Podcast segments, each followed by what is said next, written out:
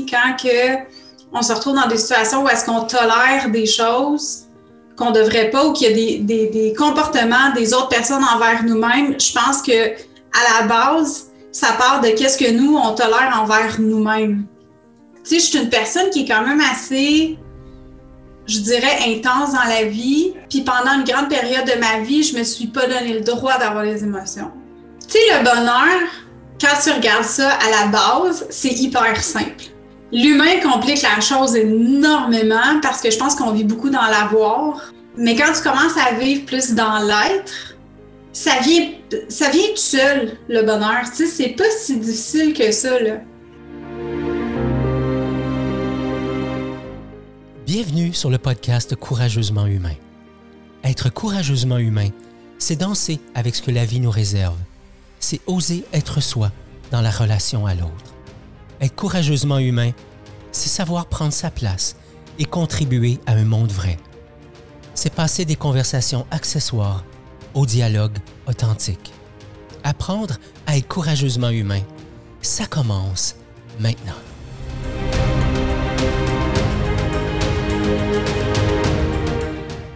Marie-Ève Lamère, bienvenue sur le podcast Courageusement Humain. Comment vas-tu aujourd'hui?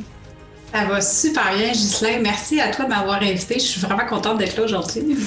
Ah, écoute, c'est, euh, on préparait ça, Cédric et moi, puis euh, je me disais, comment ça se fait que je l'ai invitée, elle? Parce que j'aime ça, j'aime ça au début euh, de la conversation, dire aux gens pourquoi ils sont là.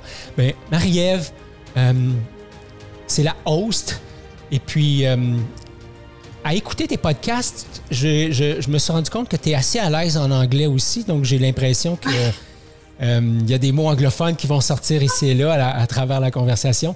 C'est, l'hôte du podcast Le Bonheur sans bullshit. Euh, c'est une entrepreneur. Donc, on aura la chance de discuter de ça.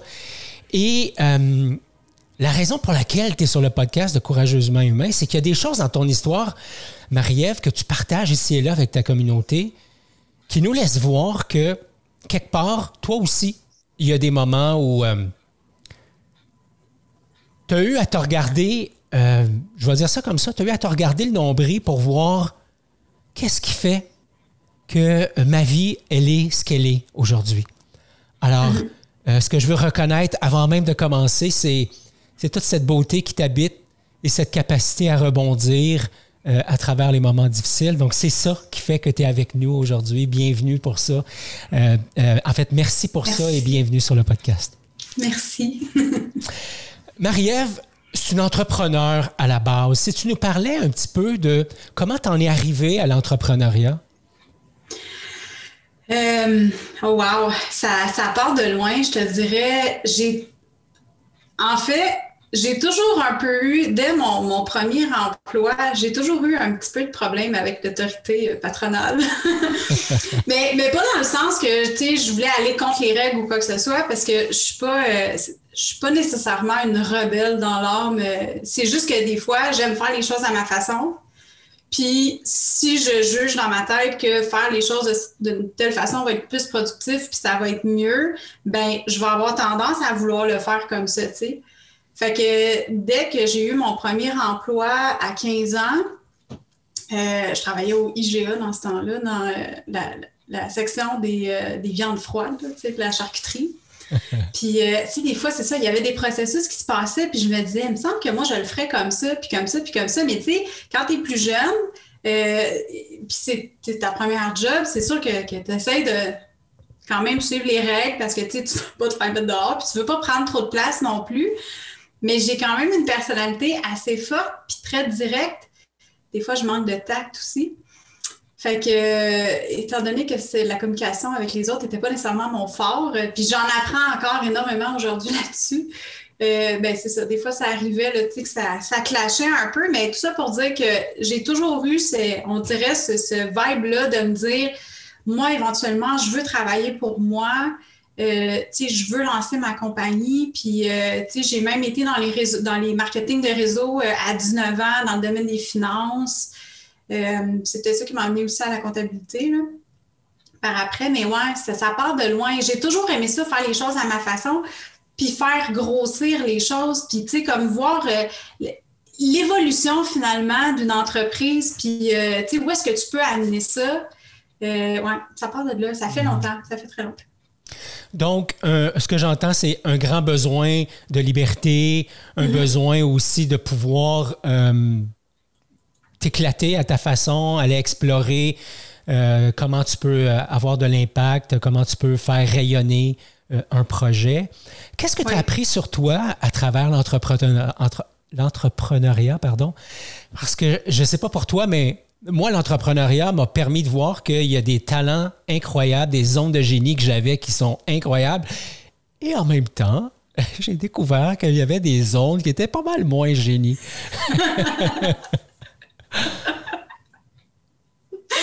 Ouais, ouais, je te comprends là-dessus.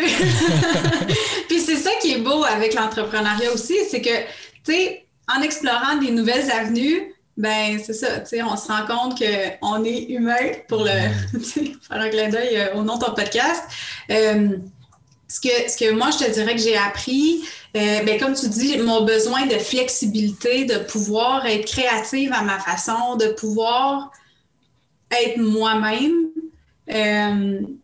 j'ai appris ça beaucoup parce que, tu sais, surtout, je te dirais, depuis les dernières années, les deux dernières années où est-ce que je, me, je, me, suis vraiment, j'ai commencé à plus me donner le droit de me laisser briller comme moi j'ai envie, puis d'utiliser mes skills. Puis oui, je me suis rendu compte que j'étais hyper, mais euh, ben, pas hyper, là, faut pas virer fou, mais j'étais un peu control freak. Hmm. Je pense dans le respect des autres, mais j'aime que les choses soient faites à ma façon. Je suis ouverte à toutes les suggestions, mais du moment que ma décision est prise puis que je juge que c'est vers là que j'ai envie d'aller, puis je pense que c'est mieux, ben, je vais aller vers ça. Fait que j'ai appris que j'étais plus créative que je pensais.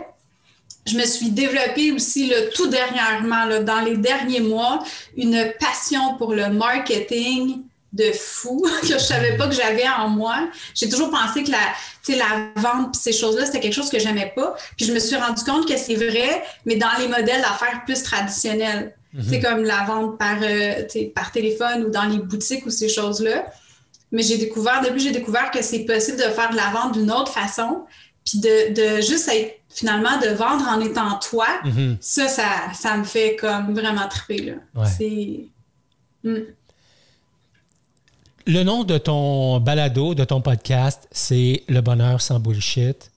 Oui. Euh, je peux pas m'empêcher de penser que quelqu'un qui se met à parler de bonheur, c'est quelque part dans son histoire, ça n'a peut-être pas toujours été le cas.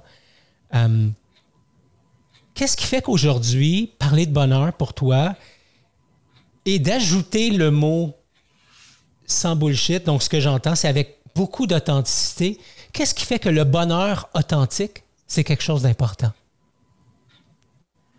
Ben, je pense que c'est c'est nécessaire si tu veux être épanoui dans ta vie, si tu veux évoluer individuellement, si tu veux euh, euh, évoluer aussi en société avec les gens autour de toi si tu veux être la meilleure version de toi-même, autant pour toi-même que pour les autres, que ce soit pour tes enfants ou ta relation de couple ou ta, tes relations avec euh, ta famille, tes amis, euh, au travail, euh, je pense que l'authenticité, ça enlève tellement de pression aussi. Mm. Tu sais, ça, ça apporte la douceur dans ta vie, ça apporte, my God, tellement de choses la vulnérabilité qui vient avec l'authenticité, ça aussi, c'est tellement puissant. Puis, euh, d'où le, sans bullshit, dans le fond, que j'ai appelé le podcast comme ça, parce que je pense que dans la vie, quand il manque d'authenticité, quand il y a trop de barrières, quand il y a trop de tabous aussi, qu'on se met des. Écoute, je vais dire limite, mais je dois t'avouer que là, depuis que j'ai écouté ton, ton, dernier balado sur les frontières, j'ai de la misère à dire le mot limite. J'ai trouvé ça tellement beau comment tu l'as, tu l'as apporté. Pour ceux qui ne l'ont pas vu, qui l'ont pas écouté, là, allez écouter ça, OK? Le, dernier podcast de Ghislain avec euh, qui parle des frontières, c'est vraiment une façon extraordinaire d'amener les choses.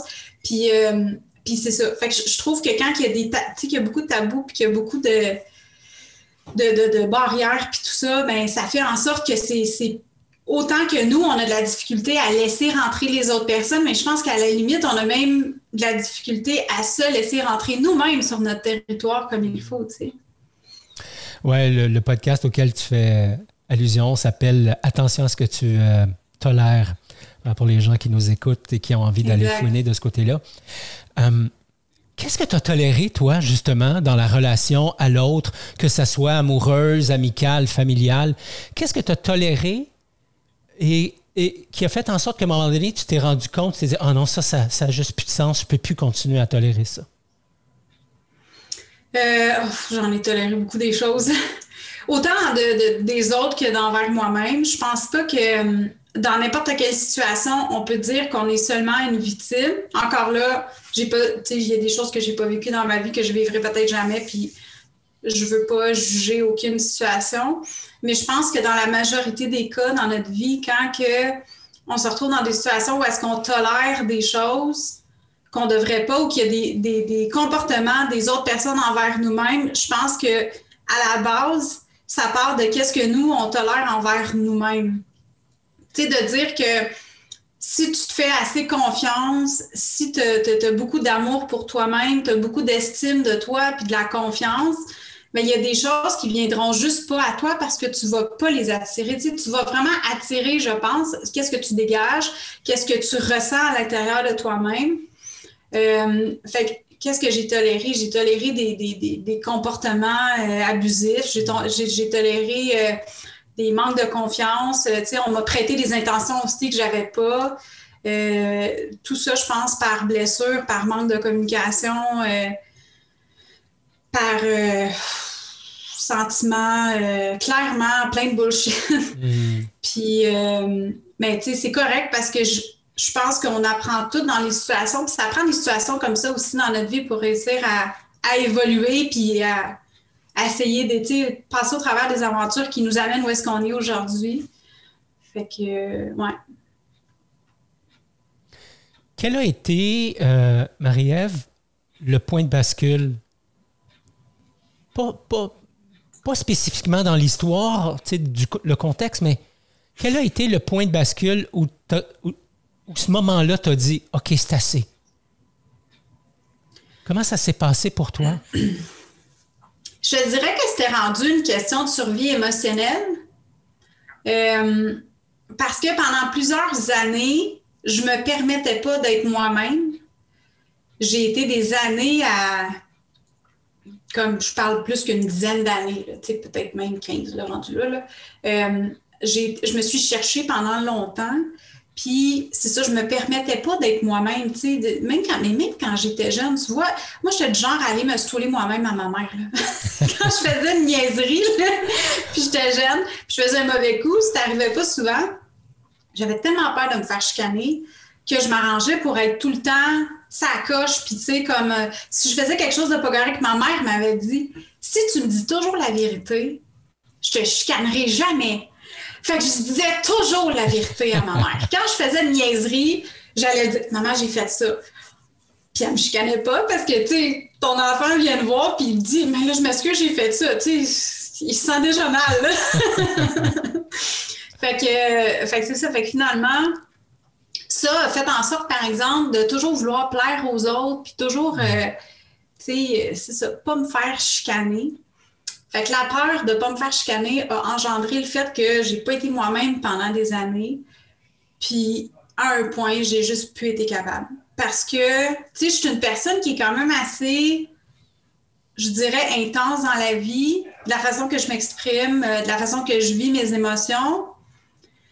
Puis pendant une grande période de ma vie, je me suis pas donné le droit d'avoir des émotions. Mm-hmm. Il fallait que je sois un peu comme un robot. Tu sais, n'as pas le droit de te plaindre, faut que tu fonces, puis euh, tu sais, il y en a qui ont des situations pires que les tiennes. Fait que t'as pas le droit de te plaindre, t'as pas le droit de chialer puis de dire, tu sais, je suis pas bien dans ma vie, j'aime pas ma vie, puis je veux changer ça. Puis je pense que j'ai pas été chercher les bons outils non plus. Puis j'étais dans des, des situations qui étaient, qui étaient assez euh, difficiles. Euh, côté relationnel, fait que, tu c'est ça, je pense que je t'ai pris. Je t'ai pris, puis euh, à un point, j'étais juste plus capable. J'ai dit non. Non. moi, j'aime ça. Tu sais, le bonheur, pour moi, c'est important.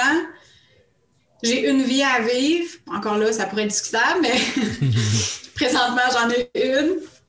Fait que, euh, puis cette vie-là, j'ai envie de la vivre au complet, pleinement. Tu sais, quand je voyais, puis tu sais, j'ai toujours été, euh, pas invitée, mais euh, j'ai toujours aimé le développement personnel. Fait que quand je lisais les choses en développement personnel, dont un, livre qui a changé ma vie, ça a été les Success Principles de Jack Canfield. Mm-hmm.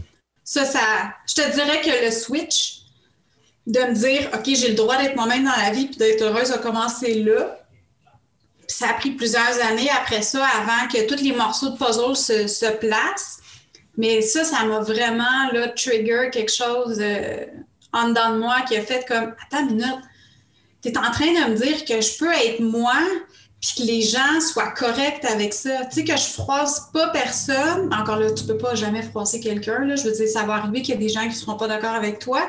Mais d'accepter ça, c'est ça qui a été comme le point culminant, je pense, qui a fait, qui a engendré après ça tous les changements que j'ai fait dans ma vie. Mm Ouais, ce que j'entends, Marie-Ève, c'est. Je suis arrivé à une place dans ma vie où porter. Je vais dire ça de même. Porter l'habit de la fille toujours correct, c'était trop lourd. Et surtout, euh, ça t'éloignait de toi-même et de, et, de ta propre quête du bonheur qui venait pas du monde extérieur, mais du monde intérieur de toi-même. Exact. Oui. Ouais, c'est intéressant. Mm. Intéressant, ça, ça connecte à tellement d'affaires dans mon histoire. Euh, il y a deux choses que tu as dites euh, sur lesquelles j'ai envie de rebondir. La première, et, je ne veux pas te mettre dans l'eau chaude, mais tu as parlé du, du, du, livre Success Principles. Oui. Euh, si tu nous partageais la chose la plus percutante que tu as lu dans, ton, dans, le livre, tu disais, j'ai pris conscience que je pouvais commencer à être moi. Euh, c'est quoi la chose la plus importante dans ce livre-là qui t'a permis de croire que ça, c'était possible? Oh my God, c'est une bonne question. Euh, je dois t'avouer que ça fait tellement longtemps que je ne l'ai pas lu que je ne me souviens pas des sujets bien, bien. C'est bien correct. Il y, a, une chose qui m'a fait ouvrir un peu les yeux sur euh, quand on parlait tantôt de qu'est-ce qui, est, qu'est-ce qui est acceptable ou qu'est-ce qui ne l'est pas, qu'est-ce qu'on endure puis qu'on choisit d'endurer. Euh, il y a la partie sur les relations toxiques mm-hmm. qui m'a vraiment interpellée parce que je m'étais jamais posé cette question-là. Tu sais, je me suis jamais dit, ça se peut des fois qu'il y ait des personnes avec qui ça connecte juste pas. Tu sais, quand on dit qu'on se donne le droit d'être soi-même, mais ça, ça m'a ça m'a vraiment allumé parce que je me suis, je me suis rendu compte qu'il y avait des, relations que j'avais eues dans ma vie, euh, encore que ce soit au travail, que ce soit euh, des relations familiales, euh, amicales, relationnelles, comme des relations amoureuses. Dans toutes mes relations, j'ai quand même rencontré plusieurs personnes dans ma vie avec qui ça passait pas. Mhm. Tu sais que malgré les efforts, euh, puis, encore là, je te disais tantôt, manque de communication, des fois, c'est difficile. Euh, on n'a pas tout le temps les outils sur comment exprimer nos émotions sans aller euh, blesser l'autre personne. Tu sais, c'est pas toujours facile à gérer. Euh, mais ça, ça m'a vraiment beaucoup interpellée de me rendre compte que des fois, ça arrive que ça clique pas avec quelqu'un parce que la personne, volontairement, c'est pas qu'elle veut pas que ça clique, c'est juste que elle, de son côté, elle a des choses à, gérer comme émotion, des choses, des blessures, euh, tu sais, mhm. des, des, trucs qui ont été difficiles, puis que ça se reflète dans les relations qu'elle a. Puis ça fait en sorte que des fois, elle peut avoir des comportements qui sont pas nécessairement dirigés envers toi, mais qui sont hyper toxiques puis hyper destructeurs. Puis mhm. ça, je connaissais pas ça. ce concept-là d'avoir euh, des relations qui peuvent nuire à ton évolution. Fait que ça m'a vraiment interpellée. Puis euh, je te dirais que c'est ça, tu sais, comme je te dis, il y, a plein d'autres affaires qui m'ont qui m'ont allumé parce que c'est un livre qui, je me rappelle, assez complet. Mm-hmm. Jack Enfield passe du personnel au professionnel, au relationnel dans tout son bouquin. Euh, mais ça, ça m'a ouvert les yeux sur bien des affaires. Ouais. Mm. J'ai cru comprendre à travers l'écoute de, tes balados, puis en fouinant sur ton, ton site et tout ça, que tu avais une relation avec ta mère qui était privilégiée. Mm-hmm. Euh, à un point tel que euh, quand tu es, en, en panne avec euh, une crevaison, c'est quelqu'un vers qui tu, te, tournes. Je suis contente de te voir sourire comme ça. ah oui, ça c'est drôle. Ben oui, c'est ma mère qui change mes flats. c'est pas arrivé souvent. C'est arrivé deux, trois fois. Je pense que j'ai pogné un flat. Puis je sais pas, tu sais, je suis super manuelle pour bien des affaires dans la vie en général, mais pas ça. Mais vraiment pas ça. J'ai jamais changé un pneu. Puis euh, ma mère, elle, quand la première fois, je l'ai maman, j'ai un flash, je fais quoi? Elle a change-les. Moi, ça, change-les. Tu fais ça comment? tu sais, là, attends, là, je vais aller te le changer. Fait que ma mère est venue me rejoindre. C'était comme à deux rues de chez elle la première fois. Puis euh, elle est venue changer mon pneu. Fait que quand j'en ai repogné un l'année passée, ben, je pense qu'il était pas assez. J'ai appelé maman. Mais j'ai un flat. Ben oui, c'est ma mère qui change mes pneus. Ouais, génial. Quand je pognais un flat, ça, c'est drôle. Euh, qu'est-ce que tu as, pendant qu'on parle, parle d'elle, qu'est-ce que tu as appris d'elle? Qu'est-ce qu'elle t'a transmis qui est, euh, qui est vraiment très cher pour toi maintenant?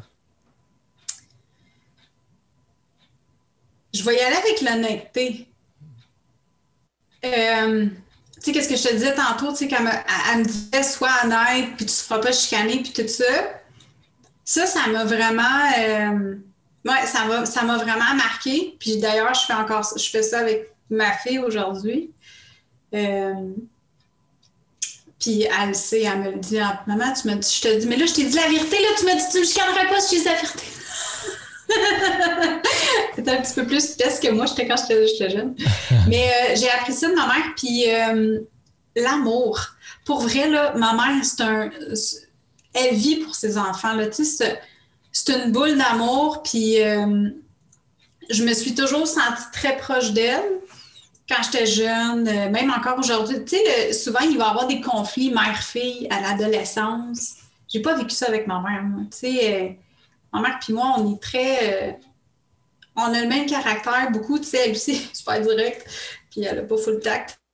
Fait que j'ai comme grandi là-dedans, mais il n'y a, pas de mauvaise intention en arrière des paroles, tu sais, fait que je pense que c'était ça aussi, d'être authentique, de dire comme, ben, c'est comme ça que je, que je communique, puis quand tu me connais, euh, tu sais, ma mère est tout le temps souriante, elle est tout le temps en train de, tu sais, elle est super ricaneuse, puis tout ça. Fait que, tu sais, les gens qui la connaissent, ils savent qu'elle a aucun once de méchanceté en dedans d'elle, tu sais. Mm-hmm. C'est juste qu'elle manque de tact un peu, puis j'ai, hérité ça, mais c'est correct, on vit très bien avec ça. Quand on se parle des fois, le monde est comme, là, vous chicanez, mais non, je chicane pas. fait que l'authenticité, je pense que ma mère, sans le vouloir, euh, oui, elle m'a véhiculé, ça, puis euh, l'amour aussi. Je suis aussi proche de ma fille que, que, je l'ai été de ma mère quand j'étais jeune. Puis c'est drôle parce que quand, quand j'ai accouché de ma petite, du moment que. Parce que ma mère a, assisté à l'accouchement, puis du moment que j'ai eu ma fille dans mes bras, puis sais, que je me suis remis un peu de mes esprits d'avoir accouché. Mais à un point, j'ai dit, regardez ma mère, puis j'ai dit, hey maman, je suis vraiment désolée. Elle dit pourquoi? Je dis parce que là, je me rends compte qu'est-ce que tu essayes de me faire comprendre depuis que je suis jeune? C'est quoi l'amour inconditionnel? Puis j'ai dit, je m'excuse d'avoir été ingrate autant que ça avec toi. Puis comme, mais non, tu pas été ingrate, de quoi tu parles? Je dis, il y a plein de situations dans lesquelles toi, tu as réagi parce que tu as un amour inconditionnel envers tes enfants, puis que moi, j'ai réagi comme l'enfant qui a un amour inconditionnel envers ses parents, mais qui a besoin de, d'être soi-même, puis justement de s'émanciper, puis de, puis j'ai été, c'est ça, des fois je me suis trouvée bête avec ma mère un peu, puis euh, j'ai dit, OK, là, je comprends. Hmm. Je comprends c'est quoi l'amour de, envers ton enfant. il n'y a rien qui bat ça, là. Hmm. J'ai envie de, de transposer la même question vers ta cocotte et te dire, parce que j'ai la croyance, Marie-Ève, je ne sais pas si tu es d'accord avec moi. Euh, j'ai un fils qui a eu 21 ans récemment. Euh, mm. C'est une boule d'amour. Euh, je suis mal placé pour dire autre chose. Il est juste là derrière la caméra. mais il sait à quel point ça vient du cœur. Cédric a été un grand maître pour moi dans plein d'affaires. J'imagine que ta puce aussi, même si elle est toute jeune, elle a déjà fait faire à maman beaucoup d'apprentissage. Si tu nous en parlais.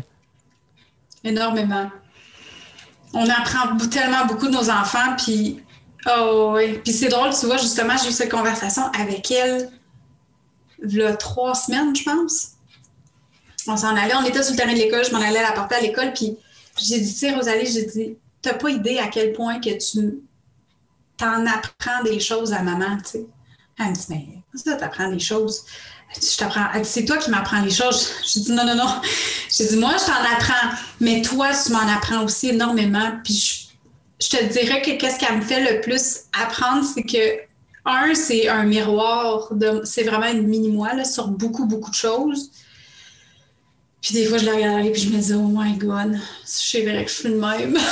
fait que c'est un beau, euh, c'est un miroir. Mm. C'est énormément un miroir. Puis elle m'apprend aussi beaucoup dans l'art de communiquer les choses. Je te dirais que pour moi, ça, c'est un des plus gros challenges dans ma vie. Tu sais, malgré que j'ai un podcast, puis euh, je, veux dire, tu sais, pas j'enseigne ça, mais tu sais, je parle de ça beaucoup sur mon podcast, puis euh, à quel point c'est important la communication. Puis dans mon cheminement, il y a des choses que j'ai réussi à apprendre en communication, puis j'ai réussi à évoluer, puis il y en a d'autres que je suis encore en apprentissage, tu sais. Puis euh, la relation que j'ai avec ma fille, ça, ça me fait apprendre là-dessus parce que elle non plus, elle n'a pas de tact. elle aussi, elle est super directe. Puis des fois, elle va me parler, puis je suis comme, My God, t'es donc bête. Mais non, je suis pas bête, maman. Elle dit seulement écouter. Je, je te parle comme tu me parles. Ah ouais, je te parle de même. Des fois, je suis juste comme. Mais c'est ça, tu sais, je pense que. Encore là, il n'y a pas de mauvaise intention derrière tout ça. Mais oui, c'est vraiment une, une, grande professeure pour moi. J'en apprends beaucoup sur moi-même, sur ma façon de communiquer, puis euh, ma façon de voir la vie aussi. Parce que, tu sais, on se remet, tu sais, c'est quoi? On se remet tout le temps en question en tant que parent est-ce qu'on fait les choses comme il faut? Est-ce que j'ai la bonne façon d'approcher le problème? Est-ce que, euh, tu sais, ça, fait évoluer les enfants, là? J'imagine que toi aussi, là, on passe tout par là, là.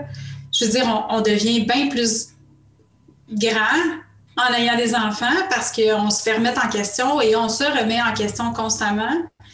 Fait que c'est un bon trigger pour euh, justement euh, kickstarter notre évolution personnelle. Absolument. Mm. Je t'écoute, puis ça me ramène une, petite histoire avec Cédric que je vais partager rapidement. Cédric a 7 ans peut-être. Et puis, euh, la, mère de Cédric nous a quittés. Cédric avait 18, 20 mois, quelque chose comme ça. Fait que moi, j'ai eu le, Cédric à temps plein depuis. Et puis, euh, à un moment donné, 6 ans et demi, 7 ans, je lui pose la question est-ce que tu sais pourquoi je t'aime? Et sa réponse m'avait percuté. Il m'avait dit, ben, parce que je fais exactement ce que tu me demandes. Et ça, Marie, là, ça m'avait rentré dedans. Et ça m'avait fait voir un paquet de choses, mais une, chose entre autres, c'est comment je pouvais être exigeant avec mon fils, ou en tout cas lui mm-hmm. donner cette impression d'exigence. Et à partir de ce moment-là, je me suis mis à dire plein, souvent, plein de fois à mon fils que je l'aimais, puis que pour ça, il n'y avait absolument rien à faire pour que je l'aime. Donc oui, tu as raison que les enfants sont pour nous des maîtres, des grands maîtres même. Euh, je sais dans mon histoire que j'ai pas toujours su être un bon élève, par contre. Alors, euh, fait quoi? Ça, me touche de, de t'entendre parler de ta puce de cette façon-là. Euh, j'en ai quasiment perdu le fil. ben écoute, c'est puissant, qu'est-ce que tu viens de dire là, là. C'est beau en titi, là. C'est.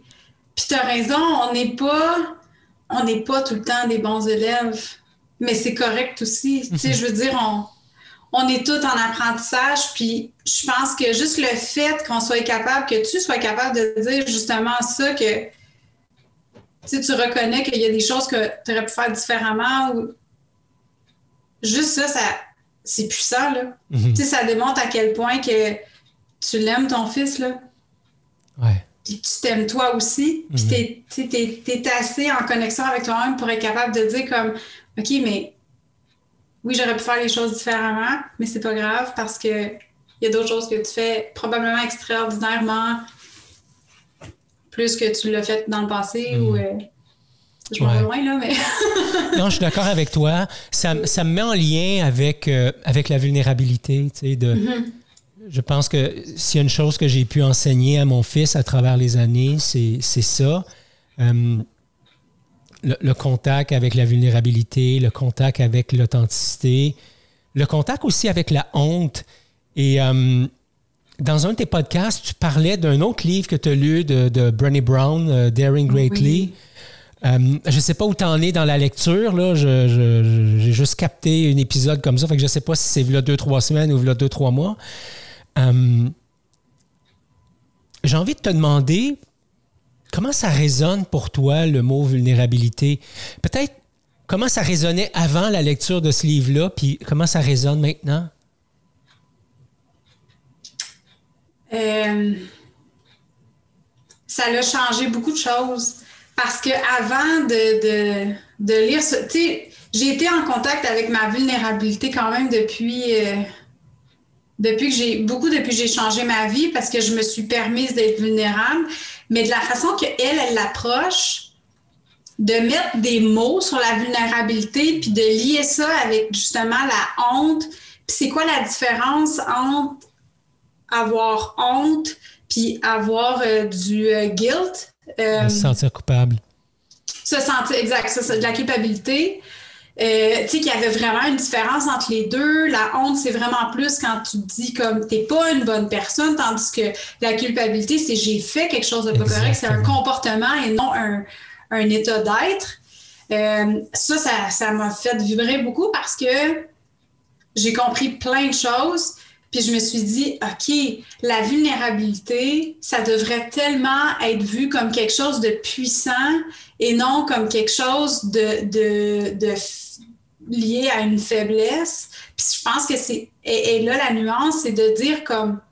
de dire qu'on a peur d'être vulnérable, mais en fait, on a plus peur d'avoir peur que d'autres choses. Parce que quand on est vulnérable, quand on se laisse être vulnérable, mais après ça, là, on devient tellement plus fort. Ça, ça nous permet d'atteindre des sommets, d'atteindre des, des, des, objectifs. oui, en entrepreneuriat, au niveau professionnel, mais au niveau personnel, c'est encore plus puissant. Là. Parce que accepter le fait de ne pas être parfait, puis de se dire, je suis en apprentissage à tous les jours, mais un, ça t'enlève une pression énorme sur les épaules parce que tu peux juste aller vers quelque chose qui est mieux encore. Mhm. Tu sais? Fait que son livre à elle, euh, je l'ai presque fini d'ailleurs. Je ne pas trois quarts. Euh, ah, deux tiers. Mettons deux tiers. puis, euh, mais c'est pas un livre que, tu sais, il y a des livres que des fois tu vas lire, puis c'est un page turner, tu sais. Puis elle, j'aime beaucoup, beaucoup sa façon d'écrire. C'est super intéressant, mais tu sais, c'est du matériel qu'il faut que tu digères un peu avant de passer à autre chose. Fait que euh, moi, lire 20 livres de, développement personnel par année, ça ça marche pas. Il mm. faut que vraiment je m'imprègne, puis. Euh, excusez-moi. Fait que, euh, fait que c'est ça. Fait que oui, ça a vraiment changé ma, vision de la vulnérabilité. Tu sais, j'avais déjà, comme je te disais, un contact avec ça, mais j'aime la façon qu'elle l'apporte aussi parce qu'elle, elle, elle parle de sa propre vulnérabilité au travers de ça, puis son cheminement avec ses études de la, vulnérabilité, puis de se dire, ben, il faut que je le sois pour être capable de le comprendre. Ça aussi, c'est vraiment. Euh, son storytelling est incroyable. Ah oui. Ah oui, Brené, elle a. Euh, puis d'ailleurs, dans les notes du podcast, je vais mettre le lien vers son sa conférence TEDx sur la vulnérabilité. C'est tout à fait génial. Marie, le bonheur. J'aimerais ça qu'on donne un coup de main à ceux et celles qui, nous écoutent, donc à toi qui, qui écoutes actuellement. Euh, quels sont tes ingrédients? Quels sont tes, tes rituels? Je ne sais pas qu'est-ce que tu as envie de partager avec nous, mais si au cours des prochains jours, des prochaines semaines, des prochains mois, moi, je voudrais vivre davantage un bonheur authentique, qu'est-ce que tu aurais comme, je vais dire le mot recette, là, mais peut-être que tu ne l'aimeras pas, mais qu'est-ce que tu aurais comme comme truc pour nous? Euh, tu sais, le bonheur, quand tu regardes ça à la base, c'est hyper simple. L'humain complique la chose énormément parce que je pense qu'on vit beaucoup dans l'avoir. Euh, mais quand tu commences à vivre plus dans l'être, ça vient, ça vient tout seul, le bonheur. Tu sais, c'est pas si difficile que ça, là. Euh, fait que je pense que quelqu'un qui veut vraiment commencer à, à, vivre son bonheur, à la base, c'est de juste de se donner le droit, puis de se dire que, ben oui, il y a mieux. Tu sais, puis c'est pas sur le terrain de mon voisin que ça va être mieux, c'est dans ma cour, là. Mm-hmm j'ai le droit d'être heureux ou heureuse. Juste de commencer par ça, de se donner le droit de l'accepter. Euh, parce que je pense qu'en général, l'humain a plus peur du succès que de l'échec. Parce que de l'échec, on en vit souvent dans nos vies, on en vit à tous les jours. Puis quand ça arrive, c'est comme un peu une zone de confort. Fait que c'est pas le fun, mais c'est du connu. Mm-hmm. Tandis que souvent, des fois, quand on se met des objectifs qu'on n'a pas atteints encore, ben ce succès-là, c'est de l'inconnu parce qu'on n'a jamais été là, tu sais. Fait que c'est sûr que c'est plus épeurant. Puis je pense que le bonheur, c'en est un des exemples qui ont on a de la difficulté à se donner le droit. Tu sais, on regarde les films, puis on se dit, ah, mais c'est juste un film, tu sais, j'ai pas le droit à ça, moi. Puis moi, ça, ça a toujours été quelque chose, quand je regardais un film, euh, tu sais, un Hollywood, là, quelque chose de hyper, un chick flick, là, qui finissait super quétaine, puis que ben j'y croyais. Tu sais, j'étais c'est peut-être la naïveté, ma naïveté qui faisait en sorte que, mais aujourd'hui, je le vis, puis je me dis, ah, ben, tu sais quoi, j'avais raison de croire. puis, euh, mais ça veut pas dire, par exemple, que tout est, tout est euh, facile, puis euh, que, que, vivre dans le bonheur, ça veut pas dire que tout est facile, puis que, tu sais, t'as jamais d'obstacles, puis que t'as jamais de situation malaisante, puis que c'est pas ça, là. Mhm. Tu sais, c'est d'être bien avec toi. Fait qu'à la base, est-ce que je me perds, hein? Non, vas-y, c'est parfait. à la base, c'est de se donner le droit, d'accepter le fait qu'on a le droit d'être heureux, puis de commencer à vivre dans l'être, de commencer à prendre des moments pour soi. Euh, ça peut être le matin, ça peut être le soir, ça peut être en plein milieu de la journée, dépendamment de comment est-ce qu'on le file mais juste de se prendre des moments à soi, puis de se poser des questions. Tu sais, de se poser des, des, bonnes questions, genre, c'est quoi je veux dans la vie, moi? Qu'est-ce, qui me rendrait heureux? Qu'est-ce qui me rendrait plus heureuse que qu'est-ce que je le suis présentement? Puis là, je parle pas d'un nouveau char, je parle pas d'une piscine creusée, je parle vraiment au niveau de l'être, au niveau de la routine quotidienne, de, de qu'est-ce qui fait partie de ta vie en général. Ça peut être au niveau du travail aussi, tu sais faire quelque chose qui nous passionne, ça me fait de la peine, moi, quand j'entends quelqu'un dire il me reste 8 ans, 34 jours et 2 euh, mois et 34 jours avant ma retraite. Mais ben, ça se peut pas 34, mais mettons 24. c'est l'année bisexuelle. Oui, c'est ça. tu sais, je trouve ça plate d'entendre ça. Parce que on est toutes, tu sais, moi aussi, je suis fatiguée des fois, puis tu sais, j'ai des grosses journées, je me lève à 5 heures, puis justement, mais tu sais, je me couche, je finis de travailler des fois dans ma tête, il est 9h30 le soir. Mais l'affaire, c'est que j'aime qu'est-ce que je fais, puis j'aime qu'est-ce qui, qu'est-ce qui fait partie de mon quotidien. Hmm. Puis je pense que ça, à la base, c'est important. Fait que ça, ça peut être une bonne question à se poser, puis un bon plan aussi, une bonne place où commencer, parce que, tu sais, on s'entend que notre vie professionnelle, c'est ce qui prend beaucoup, beaucoup, tu sais, trois quarts de notre temps dans une journée. Fait que je pense que ça peut être euh, le fun de commencer par là. Qu'est-ce que je veux au niveau relationnel? C'est quoi mon idéal de vie? Commencer par ça, de ne pas se mettre des, limites ou des frontières euh, quand on se pose ces questions-là, de, de se donner le droit de rêver puis de dire que c'est pas parce qu'on rêve qu'on va, on faut qu'on rêve en noir et blanc, on a le droit de rêver en couleur aussi. Mm-hmm. Fait que de, de, ouais, je pense que j'irai avec ça. De se donner le droit d'être heureux, de, croire qu'on a, on a le droit d'accéder au bonheur et aussi qu'on a la capacité d'accéder au bonheur parce que notre bonheur, on est 100% responsable. Il n'y a personne d'autre sur la planète qui peut. Les gens vont contribuer à notre bonheur, mais c'est pas eux qui vont nous apporter le bonheur intrinsèque. Fait que c'est de comprendre ça, mhm. qu'on a accès, qu'on est, on est responsable de notre bonheur. Puis à partir de là, c'est juste de, de mettre sur papier qu'est-ce qu'on veut, qu'est-ce qu'on veut accomplir, où est-ce qu'on veut aller, quelle différence qu'on veut faire, tu sais? Ouais. Mm. Ouais, j'entends que le bonheur, c'est pas quelque chose qui nous arrive, mais c'est quelque chose qu'on fabrique. Oui, vraiment. absolument. Mm-hmm. On se dirige tranquillement vers la fin de, de notre conversation. Ça passe tellement vite. J'ai envie de te poser la question suivante. Si la, la sage Marie-Ève se tournait et parlait à la, à la Marie-Ève de, de 18, de 19, de 20 ans, et qu'elle avait un seul conseil à lui offrir, qu'est-ce que ce serait? Un seul. Euh,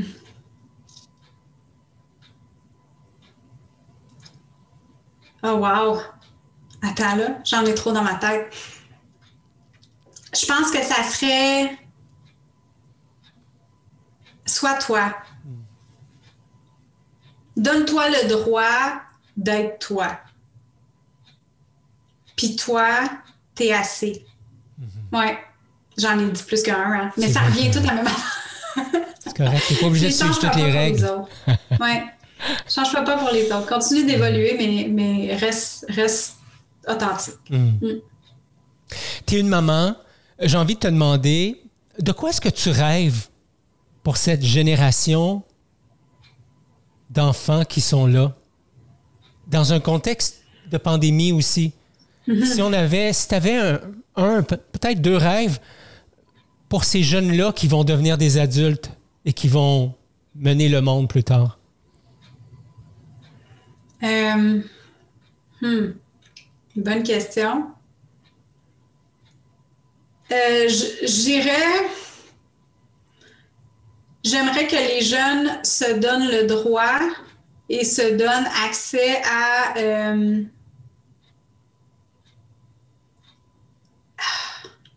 à, à, déconnecter,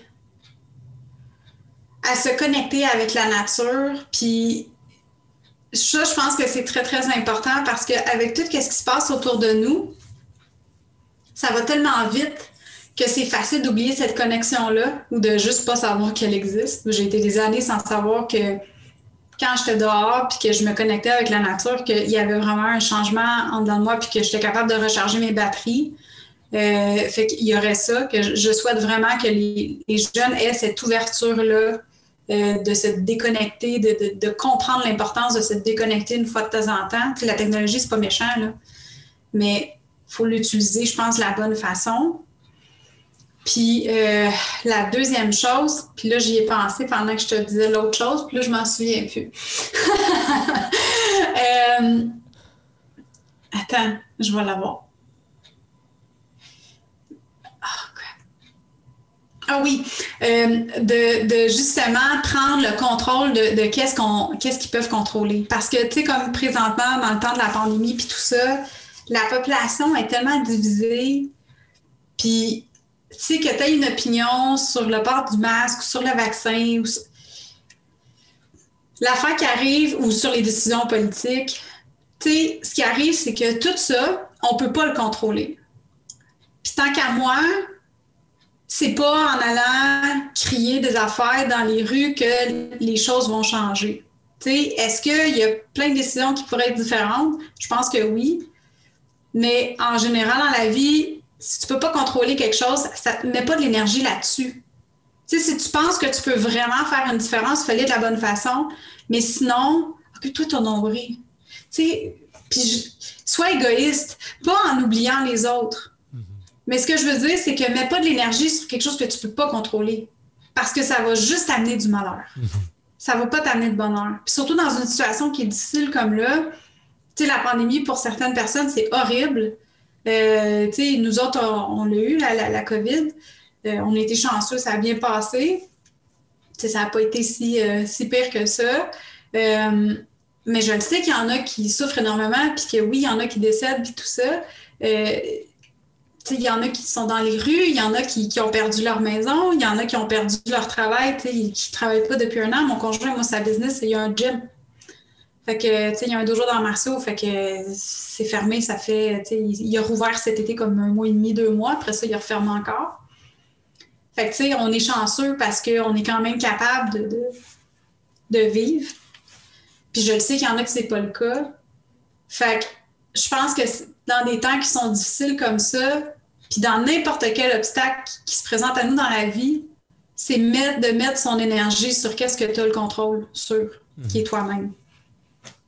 Tu n'as pas le contrôle sur les autres, tu n'as pas le contrôle sur les émotions des autres, sur les réactions des autres, sur qu'est-ce qui se passe autour, puis clairement, on n'a pas le contrôle sur les décisions politiques. Fait que fais une différence dans ta vie puis dans celle des autres avec ce que tu es capable de, contrôler, puis le restant, mais laisse-le aller. Mm. Lâche prise parce que ça ne va pas t'apporter du bonheur. Mm. Avant-dernière question pour toi. Euh, j'aime demander à toutes les invités qu'est-ce que ça veut dire pour eux être courageusement humain? Alors, je te pose la question. Euh, mais je pense que je vais y aller avec un peu le fil conducteur qu'on a depuis le début, c'est au niveau de la vulnérabilité. C'est de se donner le droit de faire des erreurs, mais d'être en constante évolution, de ne pas s'asseoir sur son steak, comme on dit en bon québécois. euh, ouais, je pense que pour faire pour pas aller trop loin, là, je pense que j'irai avec ça. Le, fait de, d'être un, élève de la vie, un élève de, de soi-même, puis, ça se dit-tu, un élève de soi-même? Ça se dit-tu? Que oui. en fait, de, nos expériences. Oui, c'est ça, exactement. Oui, j'aime ça. Puis, euh, c'est ça, c'est d'apprendre autant sur nous, de se donner le, droit de s'aimer aussi, parce que l'amour de soi, encore là, tout est, tout est interrelié. La vulnérabilité, s'aimer. Il faut que tu t'aimes dans la vie si tu veux être heureux, parce que tu peux pas puis à un moment donné, écoute, je sais pas si tu connais Marc Dumaine, c'est un conférencier québécois, bon. Puis j'avais été voir une de ses conférences euh, il y a plusieurs années. Puis à un certain moment, puis là, je veux pas tout défaire qu'est-ce qu'il a dit, fait que je vais vraiment répéter qu'est-ce que je pense, comment je l'ai compris, mais quand il parlait des relations humaines, il disait que euh, deux C, quand tu es un C, c'est que tu un vide c'est que tu un trou en quelque part dans ton amour de toi-même, tu sais, puis euh, dans ton authenticité. Fait que si deux personnes sont des C, puis elles se rencontrent ensemble, ça, ça fait un rond, mais je veux dire, tu as besoin d'avoir ces deux personnes-là pour fermer le rond. Tandis que quand tu es une personne qui s'aime, puis que tu es déjà un haut, puis que deux personnes se rencontrent, puis qui sont des hauts, ça fait le signe de l'infini. Hmm. le, le vide comme inversé, là. Fait que ça, ça m'avait, ça, ça m'a marqué, là. Parce que je me disais, mais ça fait tellement de sens. Mm-hmm. Puis tu vois, c'est là que j'ai commencé à être vraiment en contact avec l'amour de moi-même. Puis j'ai, exploré ça, puis je me suis rendu compte à quel point c'est important. Fait que je pense que pour moi, d'être courageusement humaine, c'est ça. C'est de me donner le droit de m'aimer sans prétention, sans jugement, sans tabou, puis de me dire comme Doudette, tu as le droit d'être en amour avec toi sans avoir la prétentieuse. Puis tout le monde devrait pouvoir ressentir ça. Absolument. Ouais, c'est un beau message que tu, que tu envoies à, celui et celle qui nous écoute. Euh, dernière chose, les gens qui voudraient entrer en relation avec toi, entrer en contact avec toi, qui voudraient te suivre, comment ils font pour te rejoindre? Euh, ils peuvent me rejoindre sur mon site euh, internet au marievlamer.com, M-A-R-Y-E-V-E-L-A-M-E-R.com, euh, ou directement sur Instagram au arrobas marieve avec un Y underscore la mer. Super. Marie, merci beaucoup. Vraiment, ça a été une superbe rencontre pour moi. Je découvre une, une belle femme euh, autant à l'extérieur qu'à l'intérieur, tu t'es ouvert à moi d'une façon vraiment. Euh, en fait, je ne m'attendais pas à ça.